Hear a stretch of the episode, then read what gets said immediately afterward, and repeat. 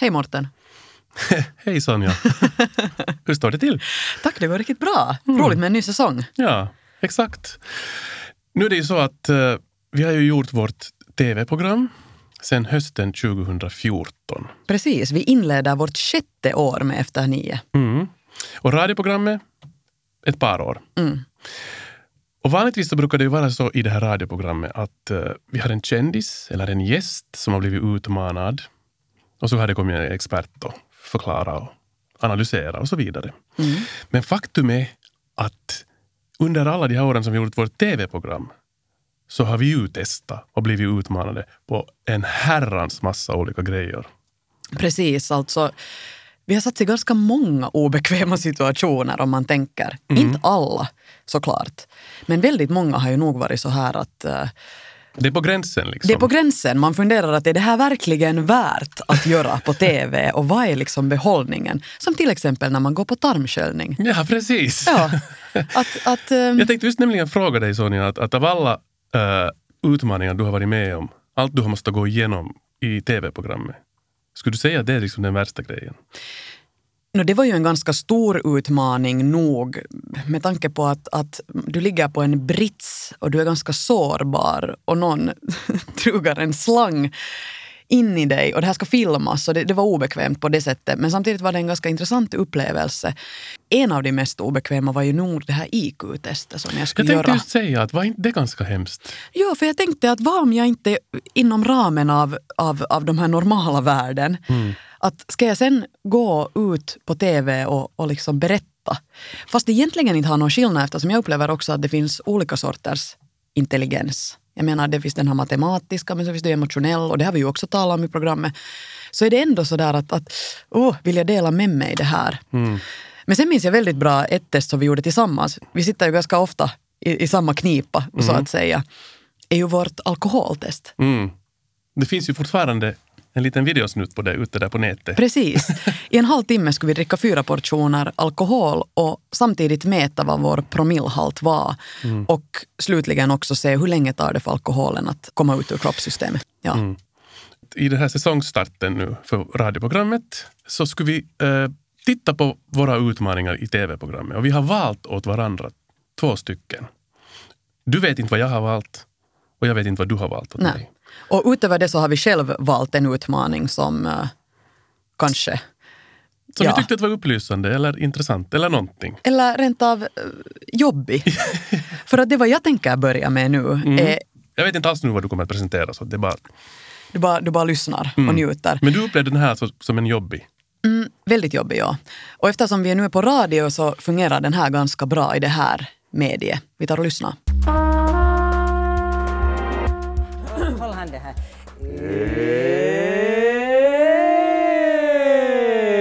Ja, så går vi lite högre.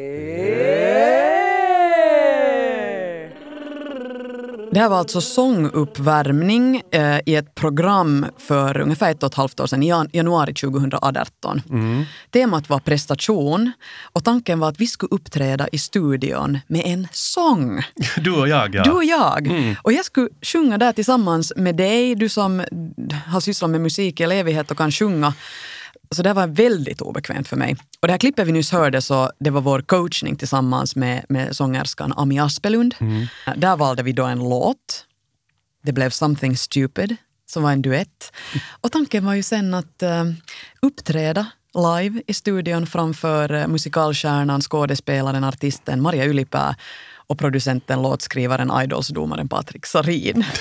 Ja, jag minns det här för du var fruktansvärt nervös och, och, och inte alls tänd på det här för att du skulle sjunga. Ska vi, ska vi, kommer vi att lyssna på resultatet? Eller, eller? Tyvärr, ja.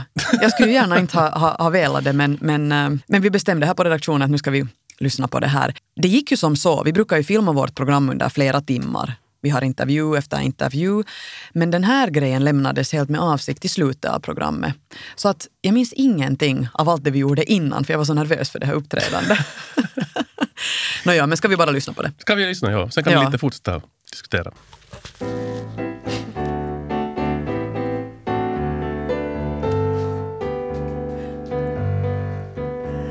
I know I stand in line until you think you have the time to spend an evening with me. And if we go someplace to dance, I know that there's a chance you won't be leaving with me. Then afterwards we drop into a quiet little place and have a drink or two.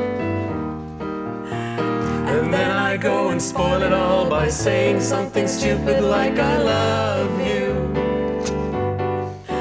I can see it in your eyes that you despise the same old lines you heard the night before. And though it's just a line to you, for me it's true and never seemed so right before. I practice every day to find some clever lines to say to make the meaning come through. But then I think I'll wait until the evening gets late and I'm alone with you. The time is right, your perfume fills my head, the stars get red and so blue. And then I go and spoil it all by saying something stupid like I love you.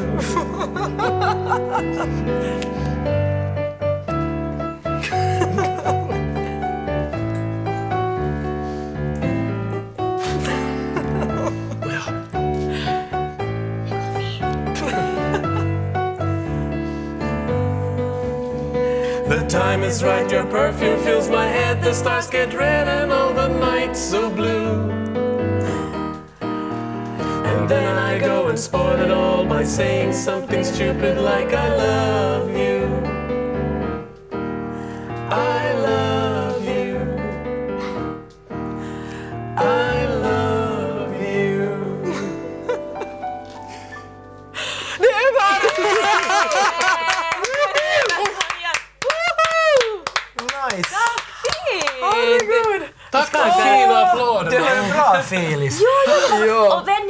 Alltså, jag såg genast James and Julia.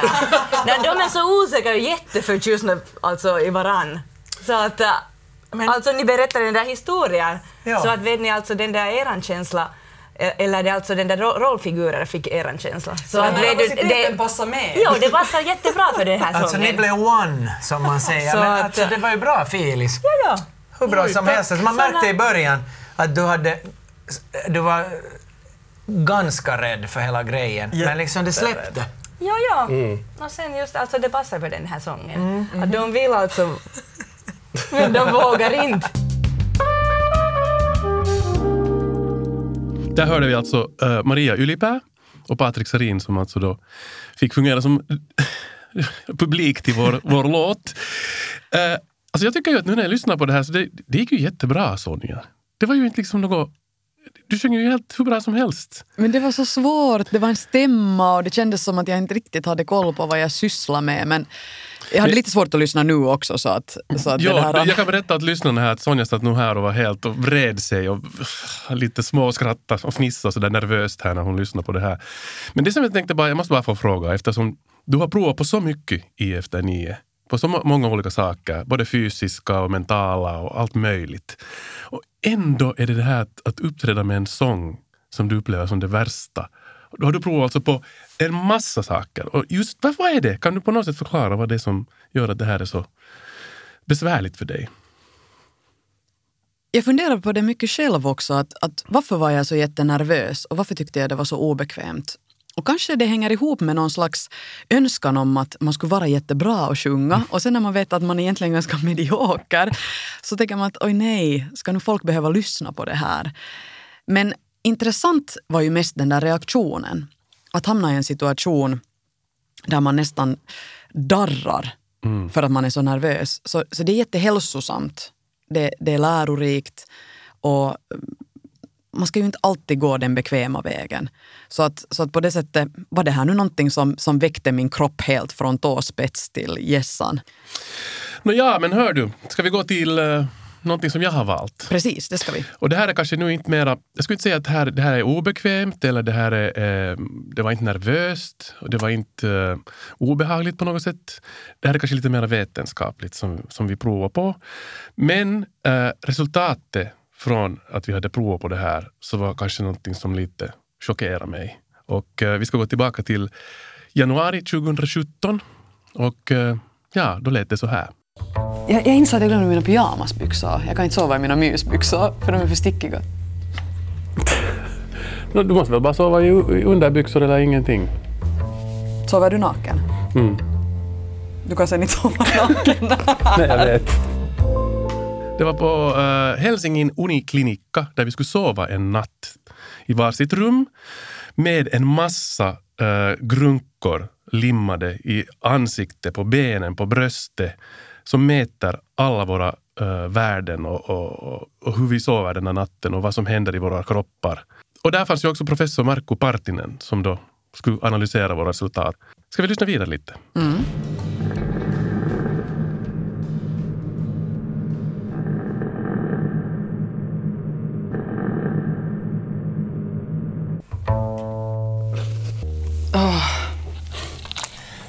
God morgon! God morgon! Jag har aldrig känt mig så här riven. Hur, har du sovit? Uh, jag skulle säga att jag har sovit sådär lite sämre än normalt. Och sen sover jag ju dåligt på främmande ställen. Så att, och med allt det här. Alltså min, min sista dröm före jag blev, blev väckt alltså var en mardröm där jag skriker åt en dam. Och jag, ah, jag själv inte ens skrika åt människor. Och jag kommer inte ihåg att jag skulle liksom skrika tidigare i en dröm egentligen. Och jag undrar om det syns på den där, den här kauren. Det ska nog bli se. intressant. Det ska bli intressant att se vad, vad, vad, vad läkaren säger.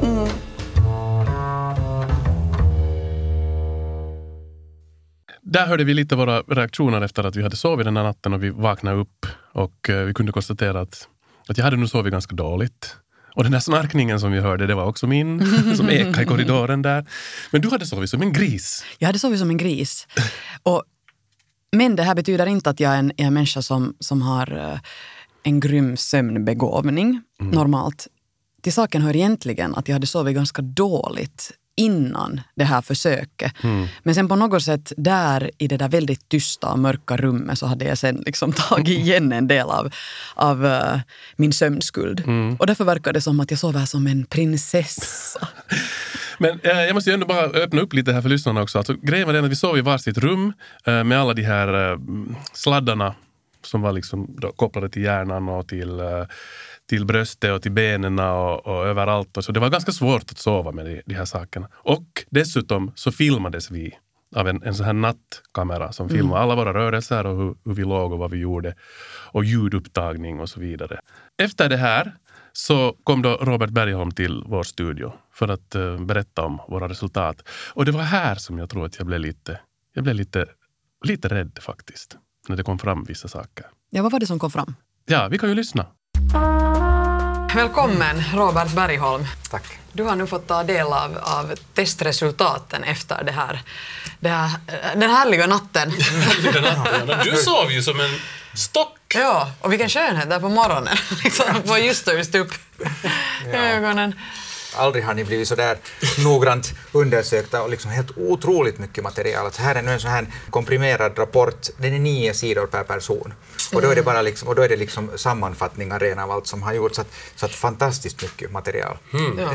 För det första, det lyckades jättebra. Och, det där, och båda sov eh, det där rätt så bra och, och det där Sonja sov extra bra. Och det där, och jag, Som vanligt. att du vaknar någon gång efter sex helt spontant av dig själv, pling, medan, medan du måste väckas någon gång efter halv nio på Ja. morgonen. Ja. Och det att du var sådär mosig på morgonen, det inte var det att du var, det, det, enligt de här rapporterna var du inne i en REM-sömn just då när Ja. de väckte upp dig. Så att du, att En därför- riktigt Ja. vidrig mardröm. Man såg faktiskt när du frågade att, att, att, att ser man det på kurvan, man ser att din puls steg just där, att den steg upp nästan till 100 när den annars var kring 50-60. Okej. Så att, att månne du inte, Ja. det var en lite obehaglig dröm. Det var det.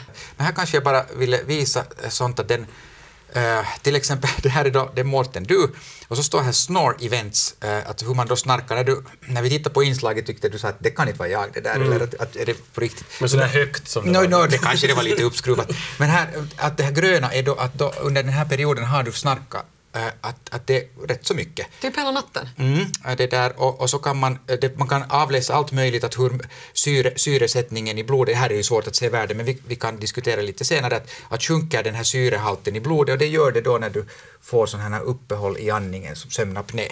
Och, och Okej. det, så du, du, det verkar som om du skulle ha det. Om det nu kommer fram här nu då att jag skulle ha någon form av sömnapné, Ja. så är den allvarlig? Nej, den är lindrig. Lindrig. lindrig. Och det är så att, att det, där, ehm, det finns ett sånt här index eh, som normalt är under 5, hos dig var det 8,7 så det lite överstiger det, det, är liksom det där cutpointen där. Så att jag talade med Partin och han sa att han nog gärna skulle se det på mottagningen om du kan gå dit och så, bara, så, kan, så undersöker han dig, han ska titta in i munnen, det är svalget man tittar hur det är anatomiskt och sen går man igenom olika alternativ. Alltså det här är en lindrig form men att det fanns alltså sådana andningsuppehåll som eh, tiotals under natten och de längsta, eller i medeltal var de 23 sekunder de här, de här eh, andningsuppehållen. Att det, mm, så att, att det, det uppfyller kriterierna för en sån här lindrig sömnapné. Sa alltså Robert Bergholm, vår husläkare i Efter nio. Det här var alltså faktiskt lite... Jag, det kanske inte syntes i programmet då, när vi gjorde det här sen, men jag blev lite rädd att jag faktiskt går omkring och bär på det här. Sömnapné. Och att jag snarkar praktiskt taget hela natten. Och att jag har liksom så här uppehåll på 23 sekunder. Det är ganska lång tid. Ja, det var, det var liksom för mig lite så här att oho, okej. Sen, sen har jag nog liksom, eh, jag har nog levt med det här, jag tror att jag tänker på det praktiskt taget varje gång jag går och sover, ända sedan dess. Oj, nej. Ja, att det blir Eller, liksom lite mm. trauma hos mig. Och jag har ju inte gjort någonting åt saken, fast Robert tyckte att jag borde gå. Varför har du inte gått och undersöka det efteråt? Jag vet inte, kanske det finns både en feghet och sen finns det en sån här att jag, vet du, hittar på bortförklaringar om att jag har inte tid. Mm. Vet du, och, och den är ju bara lindrig. Men Alltså sam- den kan ju bli värre med tiden den också. blir så att på det värre sättet, antagligen med tiden. Men har du någonsin fått den här feedbacken hemifrån? Jag menar, du sover ju inte ensam om nätterna. Har du fått höra att du snarkar eller att du Ofta. har Ofta. andningsuppehåll? Ja, kyllä. Det här är ju en av de här Både fördelarna med att vara med i Efter nio och göra de här utmaningarna, att du får reda på saker om dig själv, men samtidigt en nackdel med att du kanske inte alltid vill veta de här sakerna. Och, nåja, Men det här var ju kanske en, en helt bra grej att få veta om. Mm. Jag menar om du nu sen vid något skede här tar tag i det så, så, så kanske du, du Mm. får den att bli bättre. ja. Visst är man ju lite på en, på en bricka ibland i de här utmaningarna. Att, att nu, nu ger jag mina testresultat och mitt blodvärde och det ena och det andra för andra att, att se. Men jag tycker det är samtidigt också ganska givande att vara en sån här testkanin för att vissa saker är, är bättre att göra så här konkreta och, och jag vet inte, ha sig själv som exempel istället för att bara tala det om, om det på en så teoretisk nivå. Man kan väl konstatera Sonja att, att det finns äh, få kroppar här i svensk Finland som har analyserat så mycket som våra. Med tanke på allt vi har provat på, dieter och, och, Mm. och, idrotts, motionsformer och allt möjligt. Precis. En gång testade vi ju på att eh, äta skräpmat I en, i en hel vecka. Nej, två veckor I två veckor, just det. Och jag kommer ihåg att jag varje dag åt mellan fem och sex tusen kalorier. Mm. Alltså det var nog, men det var nog nästan som en fest, men nu blev det ju lite sådär obehagligt. Eller, vi har ju testat på att fasta. Mm. Jag har testat på att vaka i 38 timmar med Mm. en sån här pulsmonitor som, som berättar. Så att nu är det mycket information som man egentligen har om Mm. sig själv. Men vad har du valt sen nu då, till, till näst? Till saken hörde ju att vi skulle välja ett inslag åt varandra. Mm. Och, och så har jag funderat på att vilket inslag har påverkat mig mest eh, med dig i tanken. Jag kom på en grej som vi har gjort tillsammans och det är faktiskt tre år sedan i augusti 2016. Och eh, det hade att göra med att hantera känslor.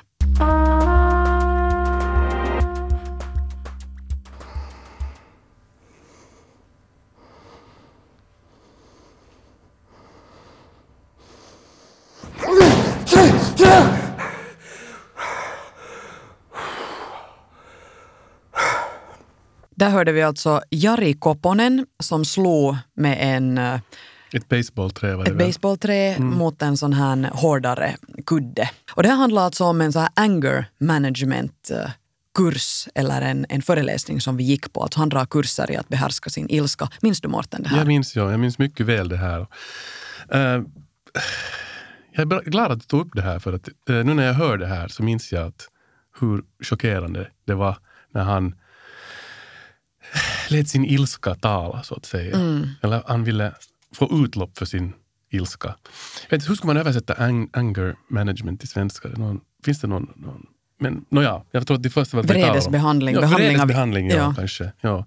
Men jo, jag minns det här mycket väl. Och hans tes var dels det att eh, många av oss går omkring och dämpar den här känslan av, av ilska och vi, och vi kväver den. Att vi skulle behöva få liksom utlopp för, för vrede och ilska och sådana obehagliga känslor. Och, och, och det kommer man, det lyckas man ta tag i till exempel via en sån här kroppslig handling, att du slår någonting.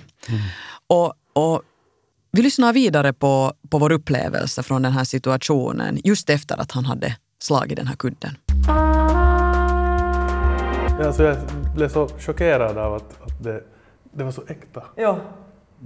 Jag är fortfarande lite sådär, ska jag våga göra det där? Tehdäänkö me nyt toi perässä? Joo. Siis voi kokeilla, mutta tärkeää on se, että ei tee mitään sellaista, mikä, mihinkä ei koe nyt olevansa valmis. Vill du göra det? Nej, jag, jag, jag vet inte. Jag måste, ju, jag måste stå där och, fundera och, och känna efter. Men, men, men, men förstår du den nej, känslan att ja. det skulle kunna kännas ganska bra att komma i, sådär i Ja, kontakt ja med så, den så, där så, så, känslan? så som det Ja. syntes, ja absolut. Men jag är också rädd för den känslan. Jag är också rädd för den känslan. Jag är nämligen sån där som går och bär på säkert ganska mycket, håller ganska mycket inne. Så fan den nu plötsligt kommer ut här. Men Men det- grymma. Men Gå. Gå till Nej, men jag tror också, vet du, man kan gå dit och så, så, så gör man ingenting.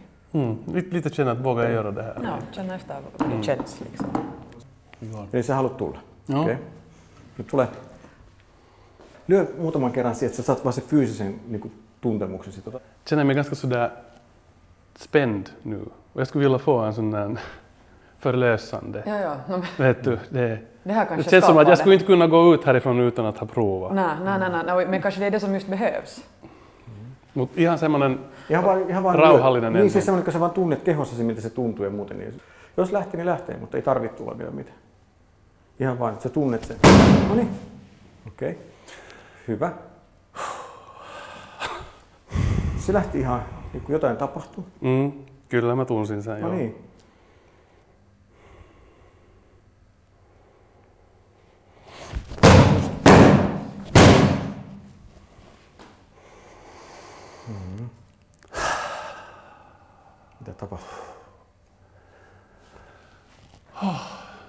Siis tuon ekan jälkeen jo tuntui siltä, että Joo.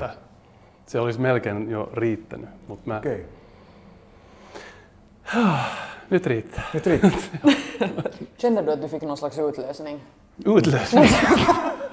Vad heter det? Antingen något som, ja, alltså det är egentligen förlösa. Utlösa något annat. ja, det, det, det, det hände inte den här gången. Siis Sonja ei tarvitse lyödä ollenkaan. Mua naurattaa ja itkettää, koska mä... Tää on niin outo. Mut kun sä löit, Mm. ja sit kun sä löit, siinä oli jotain semmoista samaa niin kuin, tai huomasi, että, tai mulla alkoi jotenkin, niin kuin, mulla tuli, tuossa oli surullinen olo jotenkin siitä, että siellä on jotain semmoista, mikä purkaantuu. Mä en tiedä, minkä takia mä Niin. itken, varför jag gråter. Okei, joo. Jag måste själv nu gå och hacka där. Jos haluat kokeilla, joo. Sonja. Haluatko? Ihan kuuntaisi. Ja sä saat tulla pois, jos tuntuu, että se ei ollutkaan hyvä idea. joo, joo.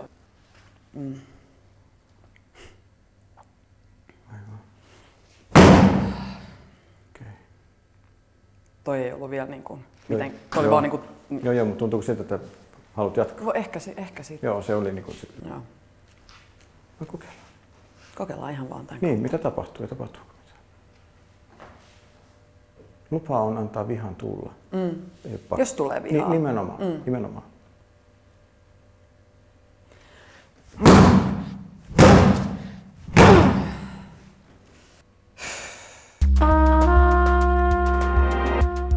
I det här inslaget så handlar det inte så mycket om, om vad jag själv gjorde, att när jag slog den där kudden, utan i det här inslaget ber jag väldigt mycket att fundera på din reaktion. Och det att när du slog så började jag gråta. Jag blev så otroligt rörd över det här och på något sätt till mig. För du är ju i mina ögon en väldigt lugn, sansad person. Men jag upplever också på många sätt att du, du kanske är en sån person, som du kanske nämnde lite tidigare, att du, du håller tillbaka och du kanske kväver en del av sådana här starka känslor. Men här kom de till ytan väldigt, väldigt tydligt. Vad minns du själv från det här? Mm, jag minns det här jättebra och jag minns att jag blev lite Uh, just det här, du, du först började du skratta och sen började du gråta. Och så. Och jag minns att, att jag såg din reaktion. Och du såg alltså skärrad ut. Och jag minns att jag tyckte lite synd om dig. Att, samtidigt som, jag, eh, som det var lite skrämmande att jag kunde bli så där aggressiv. Men samtidigt var det jätteskönt. Och jag, jag, jag insåg att jag vet ju att jag trycker ner ganska mycket och inte låter... Jag är ju också en konflikträdd människa och så vidare. Men, men framför allt det att, att du fick se mig. Du som har känt mig så många år och nu fick du se mig i en helt ny dager plötsligt. Att du måste ju ha blivit lite rädd eller chockad. Jo, det handlar ju inte om, om aggression på det sättet. Du blev ju inte aggressiv eller någonting. Men det fanns en sån styrka i dina slag att det märktes som att eller det verkar som att, att det var en massa känslor som du kanaliserade i den här händelsen. Och, och, och jag tyckte det var på något sätt samtidigt så vackert och samtidigt så sorgligt att, att, uh, att det kom så tydligt fram där. Men jag förstår tanken med en sån här teori att uh, man kommer åt vissa känslor genom just att utföra en sån här fysisk handling. Den kanske inte fungerar för alla, mm. men, men den är helt säkert jätteintressant för att det finns ju människor som blir arga och sen känner de att de skulle behöva slå sönder saker och så här. Mm. Men, men i det här fallet så vänder man ju lite på steken och man, man, man försöker komma åt den här känslan via det här fysiska. Och jag tror alltid att det är skadligt om man håller tillbaka allt för mycket känslor i livet sådär allmänt. Man, mm. man borde alltid komma ihåg och, och, och, lufta. Det här påminner mig om en sak. att Jag, jag har ofta fått höra att jag kan vara ganska irriterad, äh, spänd när jag kommer hem från jobbet. Speciellt då när vi har bandat ett efter nio-program. Och jag bara, nu börjar jag fundera, borde jag alltid gå via en sån här kudde någonstans? Och slå den före jag går hem? Så, skulle jag kanske inte vara så uptight som det heter på engelska. vet du? Då kanske jag skulle ha fått den där utlösningen. Eller förlösningen, vet du vad jag menar? Mm. Men, men det var en hälsosam upplevelse för mig, det måste jag säga. För oss båda tror jag. Absolut. Och det är nog någonting som man kunde, kunde testa på, på nytt. Mm. Oftast handlar det ju om flera dagars kurser som han brukar dra, alltså han Jari Koponen, men här var det ju bara frågan om en grej. Sen kom han ju till studion efter det här inslaget och, och, och talade lite mer om sin, mm. sin verksamhet och hans egna historia, vilket också var väldigt intressant. Men, men hans tes just att man, man får inte kväva starka känslor och det kanske jag bar med mig efter mm. det här inslaget. Att, att komma ihåg att vädra och, och, och, och, det är okej okay att vara arg, det är okej okay att vara ledsen, det är okej okay att, att visa känslor. Men... Men hör du, till sist idag så har jag då valt någonting åt dig. På tal om nu utlösning och förlösning. ska vi nu lämna den här utlösningen? Jag vill inte att här ska hända någon utlösning i den här. no, I alla fall, jag har valt en, en, en sån här uh, en grej från uh, januari 2016. Vi kan ju lyssna på en, ett första litet klipp. Ska okay. se om du, du minns vad det är frågan om. Sitten mä laitan tähän suukappaleeseen vähän tätä liukastuskeeliä. Mm. Ja sitten mä laitan sen suukappaleen paikalleen ja sen jälkeen mä liitän siihen nämä letkut. Okei. Okay. Mårten. du nämnde det redan här riktigt i början av det här programmet. Men då visste du inte att jag skulle ta upp det här exemplet. Nej. Och det här kommer du kanske ihåg? Jag kommer ihåg. Nå, vad skulle du vilja berätta? Nå, vad skulle jag vilja berätta? Att jag var med om en tarmsköljning, en mekanisk tarmsköljning. Mm, medan, medan det filmades? Medan, medan det filmades. Och det här var till ett program vars tema var skit. Tänk att vi har haft ett sånt tema också. ja, vi, vi fick ju både uh, bra och dålig kritik för det temanamnet. Eller mm. Men vi tänkte att vi måste ju få skit med i, i konkret form också i det här programmet. Och hur ska vi göra det på något sätt så där stiligt att det inte blir mm. vet du, vulgärt? Men som sagt, i januari 2016, det är alltså redan tre och ett halvt år sedan du gjorde det här. Du besökte den här tarmsköljningskliniken och träffade Marit Lipsanen då, mm. som skötte om, skötte om din röv helt enkelt. och hon har gjort alltså det här i tio år. Ja. Så hon har ganska mycket erfarenhet mm. av skit mm. och, och, och bakar. Men jag måste säga Sonja, otroligt modigt eller dumdristigt, vilket, vilket ska man använda? Att du ställer upp för att bli, ta lavemang medan och göra en insert av det. Mm. Man sätter på en maskin som fyller dig med vatten. Tanken är den att, att eh, det kommer in, jag vet inte hur många deciliter vatten, det beror väl på dina tarmar. Och, och sen när det inte går mera så är tanken den att den, den sköljer liksom inifrån och sen, sen kommer allt ut. In i samma rör. Om allt är bra så kommer det in i samma rör och om, om det inte finns sådana här vet du, hårda Mm, klumpar klumpar. Så då, då funkar det. Men, men, men jag hade lite sådär problemmage så att jag, jag måste sen rusa på toaletten.